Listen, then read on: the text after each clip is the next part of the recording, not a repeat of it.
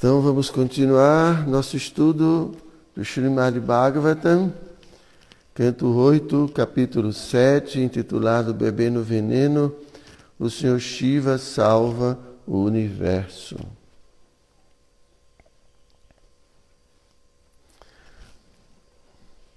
Será que tem pessoas de primeira vez? Não de primeira vez aqui, mas todo mundo já conhece o movimento? Né? Não tem como saber, né? É.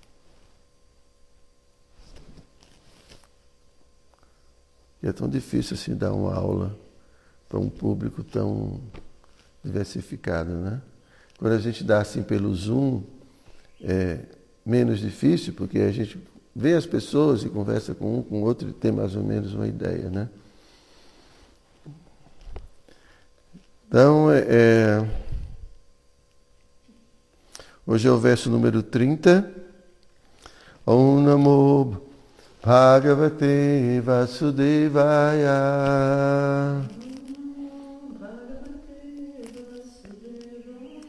Om Namo Bhagavate Vasudevaya.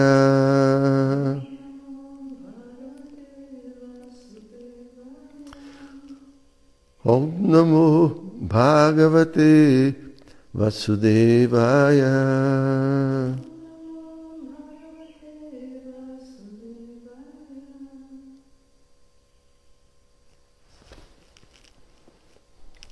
Jayatu Vardamormishu Yahi Vishargo Netatrayam Satvara Rajastam Amsi Tamamsi Samkhyatmana Shastra Kritastaveksha Chandumayo Devarishi Puranaha.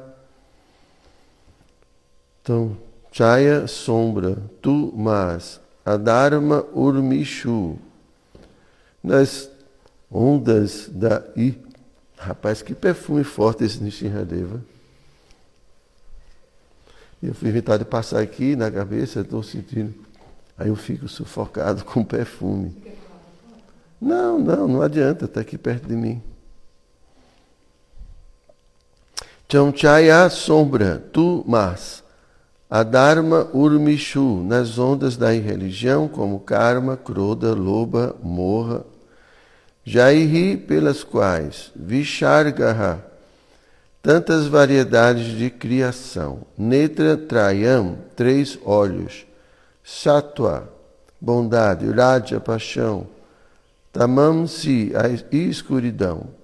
Sankhya Atmanaha, a origem de todos os textos védicos. Shastra, escrituras. Kritaha, feita estava por ti Iksha, através do simples fato de olhar.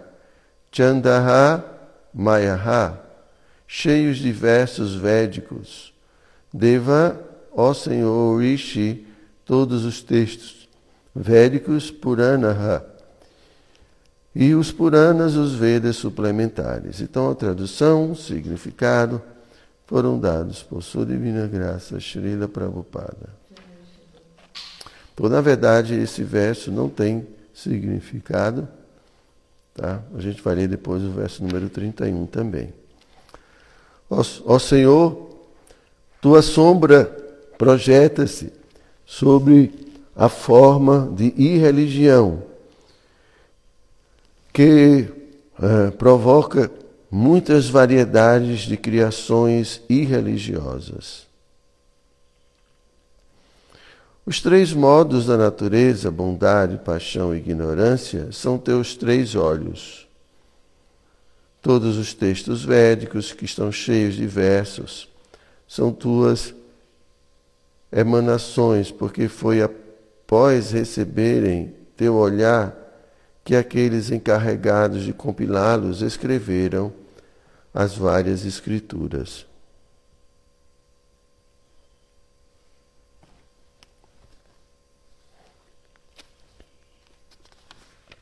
Então, verso número 31. Ó Senhor Girisha, uma vez que a refugência Brahma impessoal é, trans, é transferir.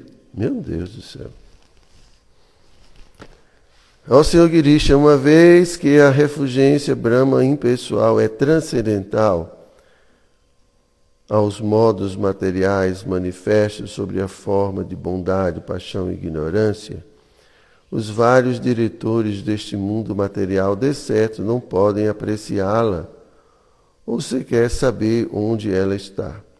Ela não é compreensível nem mesmo ao Senhor Brahma, ao Senhor Vishnu ou a Mahendra, o Rei dos Céus. Então, significado. O Brahma Jyoti é de fato a refugência da Suprema Personalidade de Deus, como se afirma no Brahman Sanhita 540.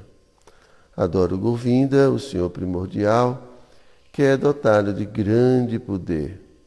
A refugência brilhante de sua forma transcendental é o Brahman impessoal, que é absoluto, completo e ilimitado e que manifesta tanta variedade de incontáveis planetas, os quais, com suas diferentes opulências, estão presentes em milhões e milhões de universos.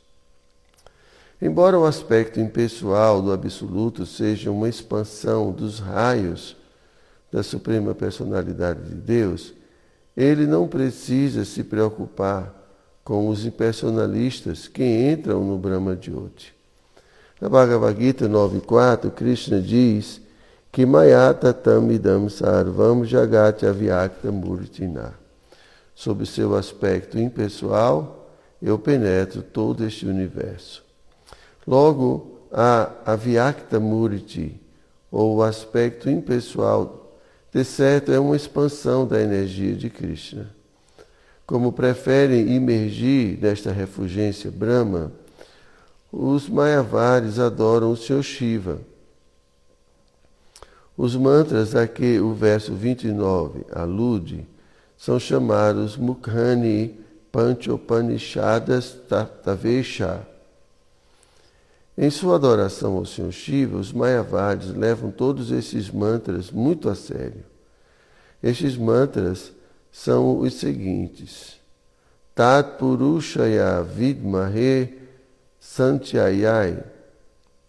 2. Mahadevaya Dirmahi Vijayai. 3. Tano Rudra Pratistathai. Pratisthayai. 4. Prachodayat Drityai. 5. Aghorebhyastama. 6. Atha Gorebhyo Moha. 7.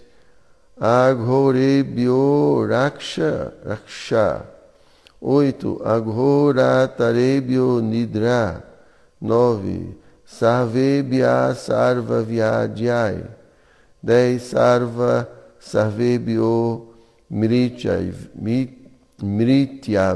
11.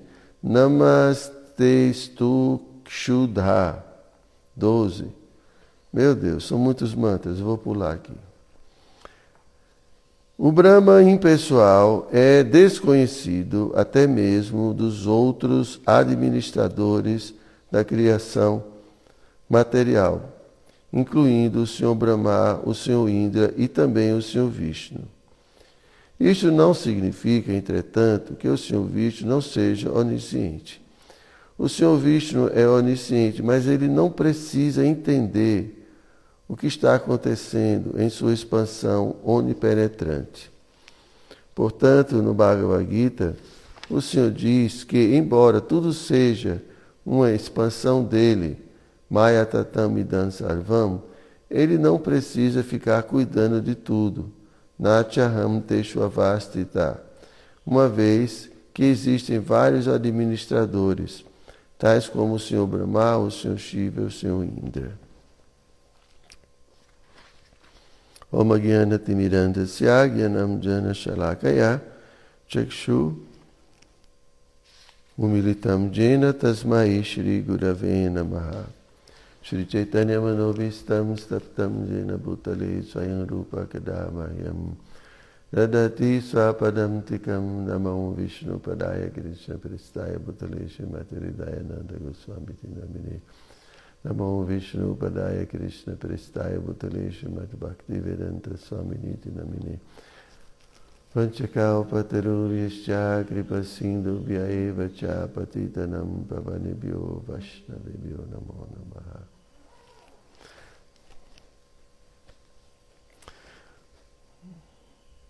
Então, aí religião é. Bom, aqui ele continua, né? Falando sobre a Virati Rupa, né? Sobre as características do Senhor Vishnu dessa forma universal. E aqui ele fala da sombra como sendo aí religião, a sombra de Krishna. E fala também dos dos três modos da natureza material e fala dos três olhos. Então aqui ele está falando diretamente do Senhor Shiva, né, que tem três olhos. E depois, no verso seguinte, ele vai falar sobre o Brahma impessoal. Claro, aqui o Brahma impessoal é conhecido como os raios, né, é como se fosse a áurea de Krishna. E, e que, esse, que essa refulgência é transcendental à natureza material, porque essa refulgência ela está presente na dimensão espiritual, né? sustentando os planetas Vaikuntas. Ah, e aqui também ele fala que os vários diretores deste mundo material não podem apreciá-la, ou sequer saber onde ela está. E é interessante porque aqui até o Senhor Vishnu, né? Então, mesmo o Senhor Vishnu. E aqui Prabhupada está explicando né, nesse significado. Gente, isso aqui é um verso bastante técnico, é um verso que, assim, Prabhupada fala aspectos assim bastante técnicos. E, então, é, Prabhupada está falando que mesmo o Senhor Vishnu, apesar de ele ser onisciente, né, então ele não, não leva, não, não se preocupa muito de ah, é, assim tomar, é, vamos conhecimento ou se preocupa com toda a criação material. Né? É como, por exemplo, alguém bastante importante, quando tem muitas propriedades. Então, ele sabe que, que tem todas essas propriedades, mas ele não está, de fato, preocupado com cada uma delas. Então, ele delega né, assim, o cuidado de todas essas suas propriedades a uma determinada agência, uma imobiliária, alguma coisa assim. Né? Então ele não precisa estar diretamente envolvido com tudo, porque ele, como eu falei, ele delega né, é, muitas funções para os seus diversos representantes. Então aqui, por isso que os semideuses falam que mesmo o Senhor Vishnu não está muito preocupado com o Brahma Jyoti, com essa refugência. Né? E, então é isso. Ah,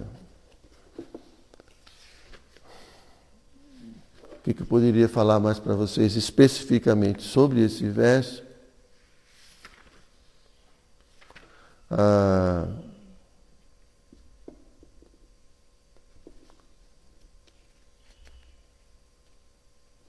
Bom, que o Brahma Jyoti é esse aspecto impessoal do absoluto, que são os raios né, da Suprema Personalidade de Deus. E. o que eu poderia dizer mais? É, e todos nós, assim, devotos da consciência de Krishna, apesar de reconhecermos esse aspecto, né, a existência desse aspecto impessoal, esse aspecto é, onipenetrante, ou esse aspecto energético de Krishna. E sabemos que ele existe e que ah, nós podemos também ah, realizar esse aspecto impessoal, né? mas assim o devoto, apesar de compreender a existência desse aspecto impessoal, ele ah, tem mais assim ah, inclinação, ou na verdade ele se preocupa, ou ele quer mesmo se aproximar da fonte desse aspecto impessoal, ele quer conhecer a personalidade de Deus. Então, muitas vezes, Prabhupada criticava, não, ou mesmo critica através de seu significado, né, uma classe de impersonalistas que adoram o Brahman, porque existem vários tipos de, ou várias classes de impersonalistas. Existe uma classe de impersonalista que eles adoram essa realiza adoram esse aspecto impessoal porque eles não estão maduros o suficiente uh, para compreender o aspecto pessoal, mas eles não desrespeitam né, o aspecto pessoal de Deus. Então, esses são chamados de Brahmavadis. Mas existe uma outra classe de impersonalista né, que, prove, que são provenientes de Shankaracharya, que eles ah, são chamados né, por Prabhupada de Mayavadis. Então esses impersonalistas eles são ofensivos, porque eles, eles têm a compreensão de que tudo é Maya. Inclusive, quando Krishna vem a esse mundo, ele está também envolvido pela energia Maya. Né? E, então, que a forma de Krishna é Maya, é ilusão. Que a forma de todos os avatares também é ilusão. Então, dessa forma, eles não só não aceitam o aspecto pessoal, como também eles afirmam né, que toda essa variedade que Cristo manifesta, seja sua forma, seja seus passatempos, seja suas atividades, tudo, tudo na verdade é ilusão. Tudo isso é maia. Então eles, ah, dessa forma, eles são ofensivos. Então é um outro tipo de impersonalista. Tá? Então Prabhupada, quando ele fala é, do impersonalismo de forma crítica, é esse impersonalismo Mayavadi. Mas né, qualquer alma tem o direito de uh, escolher né, como ele quer, como ela quer se aproximar do absoluto. Ela pode se aproximar é, através desse aspecto impessoal, ele pode se aproximar também de seu aspecto localizado como Paramatma, ele pode se aproximar também desse aspecto pessoal. Então, é, todos esses aspectos são, são verdadeiros, né? são, são aspectos que fazem parte do absoluto. Tá? Então, nós, não, nós, devotos, não aceitamos unicamente o aspecto pessoal, a gente entende que existem outros, esses outros aspectos, porém, nós, o nosso interesse é ter uma relação com Krishna. Então, pelo fato de, de que, de, que nós escolhemos ah, esse relacionamento pessoal, então nós praticamos Bhakti Yoga, porque cada processo de autorrealização ele, ele tem como objetivo atingir um determinado, ah, um determinado objetivo. Tá? Então, para um impersonalista, né, que quer se fundir nesse aspecto impessoal, tem um processo específico para eles. Ah, para aqueles que querem realizar o Paramatma dentro do coração, também tem um processo. Né? E para aqueles que querem realizar, ter uma relação com a pessoa suprema, também tem outro processo. Então, antes de tudo, antes de praticar qualquer processo, nós precisamos entender ah, ou definir para onde a gente quer ir. Então, a necessidade de termos conhecimento de, desses vários aspectos do absoluto e escolher depois ah, para onde nós queremos ir. E em função disso, a gente escolhe também o processo de autorrealização. Então, nós, devotos, escolhemos amar Krishna. Espero que essa escolha tenha sido bastante consciente. Né? É, é, então, é, é, as escrituras elas vão explicar esses diferentes aspectos e, e a gente precisa compreender, estudar para que a gente possa ah, respeitá-los, né? porque quando a gente tem é ignorante, a gente pode também ofender, né? minimizar. E, mas nós devotos, nós escolhemos ter uma relação com a pessoa suprema e uma relação com a pessoa suprema significa que a gente precisa cultivar bhakti, a gente precisa cultivar amor, porque a, a relação com a personalidade de Deus é através de amor, é através de bhakti. Então nós estamos praticando bhakti para poder nos relacionar com a pessoa suprema. É, se a gente escolher, tivesse escolhido é, se fundir no Brahma impessoal, então não haveria necessidade.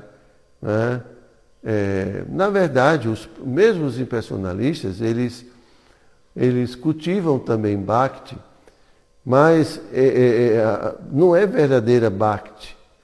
É chamado de Bhakti Abhasa. É uma, tipo uma sombra parece muito com Bhakti. Eles cantam mantras, eles adoram diferentes semideuses, inclusive Vishnu, mas é, em dado momento, é, é, porque eles consideram tudo isso Maia, em dado momento eles rejeitam tudo. Eles dão as costas para todos os semideuses, porque, porque no final eles entendem que são Deus que todos nós somos Deus, tudo é Deus. Mas como estamos num estado de ignorância para se purificar, é assim que eles entendem, então se, ad, se adota várias práticas e, e, e nessas práticas se inclui também Bhakti. A adoração a certas entidades, rituais, arati e assim por diante. Mas a diferença é que quando eles praticam Bhakti, né, eles não praticam com o objetivo de ter uma relação com Deus. Eles querem simplesmente usar esse processo como um trampolim e depois se fundir no Brahma. Então, por isso que o devoto tem que entender que a prática de Bhakti é para nos qualificar a esse contato com a personalidade de Deus. Né? E Bhakti né, nos qualifica, nos, nos despertando nossa natureza de amar. Então, toda a ideia é essa, a ideia que a gente, quer, a gente entende que o absoluto também é uma pessoa e a gente quer estar com essa pessoa, a gente quer servir essa pessoa e para isso nós precisamos nos qualificar, porque Krishna não é qualquer pessoa. Né?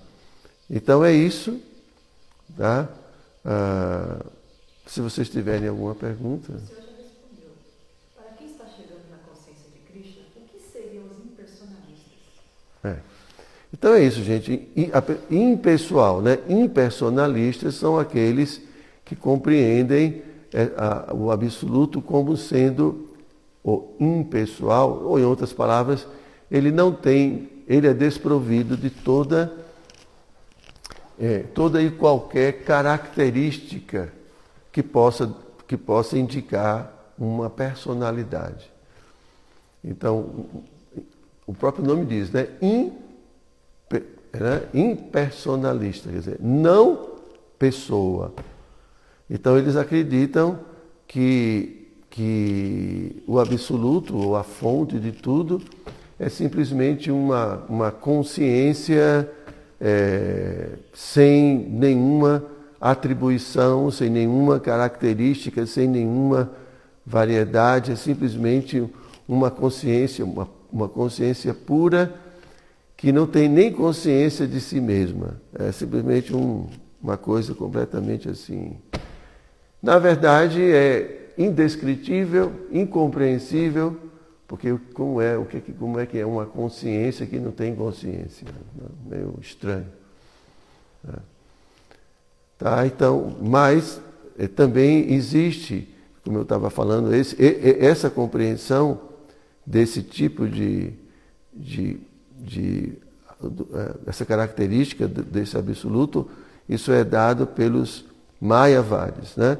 Mas também existe o impersonalista que é, entende o absoluto também como essa energia. Então, a energia ela não tem forma. Então, tudo que a gente vê, na verdade, é energia. Então, Deus está presente em tudo por meio de suas energias. Então, isso é, isso é o aspecto impessoal, é o aspecto energético. Então, por isso que eles têm essa visão né, é, da Viratirupa, ou essa visão de ver Deus em todas as coisas, né, de relacionar por exemplo, as árvores, aos pelos do corpo do Senhor e assim por diante. Tá? Então, isso é um tema um pouco técnico. Quem está iniciando não precisa se preocupar com isso agora. Né? Porque na medida em que a gente vai estudando, a gente vai compreendendo tudo, tudo isso. Né? O mais importante agora é purificar a nossa vida, se afastar das coisas que, que assim, embotam nossa consciência, que a gente precisa purificar nossa consciência, e cantar os santos nomes e executar serviço devocional. Outra pergunta. Então os devotos e devotas acreditam que Krishna é uma pessoa?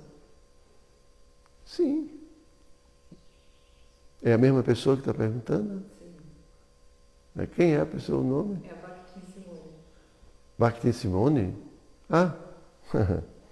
Não conheço.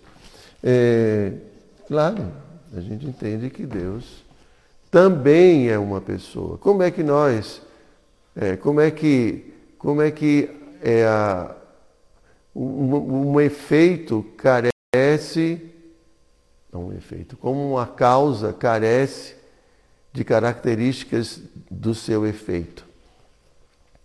Então, se, se tudo que existe é efeito ou se tudo que existe é uma criação é, da pessoa, vamos lá, do Supremo, seja o que for, então não é possível que esse, que, que, que a fonte de tudo careça de também do aspecto pessoal. É como, por exemplo, achar que o sol é frio. Como a gente vai achar que o sol é frio? A gente está vendo né, suas energias e suas, suas expansões, como luz e calor, a gente está percebendo tudo isso. Então, obviamente, tudo que o Sol está gerando, ele mesmo possui. Então, a causa primordial de tudo tem que possuir é, toda a variedade, toda a possibilidade, porque senão ele não seria todo completo, ele seria, é, seria limitado, ele seria incompleto. Então, se existe pessoalidade, se existe todas essas coisas aqui, ele também possui, só que ele possui numa forma perfeita, numa forma pura, numa forma completamente espiritual. Então, quando a gente fala de pessoa, normalmente a gente sempre tende a pensar em pessoas como nós somos, mas a nossa pessoalidade é muito limitada. Mas Deus, ele é a fonte de todas as personalidades. Ele é a fonte de todas as características pessoais, ele é a fonte de tudo. Então ele, ele, ele gera pessoalidade porque ele tem características pessoais. Ok? Então muito obrigado a todos. Grataraja Srimad Bhagavatam Ki.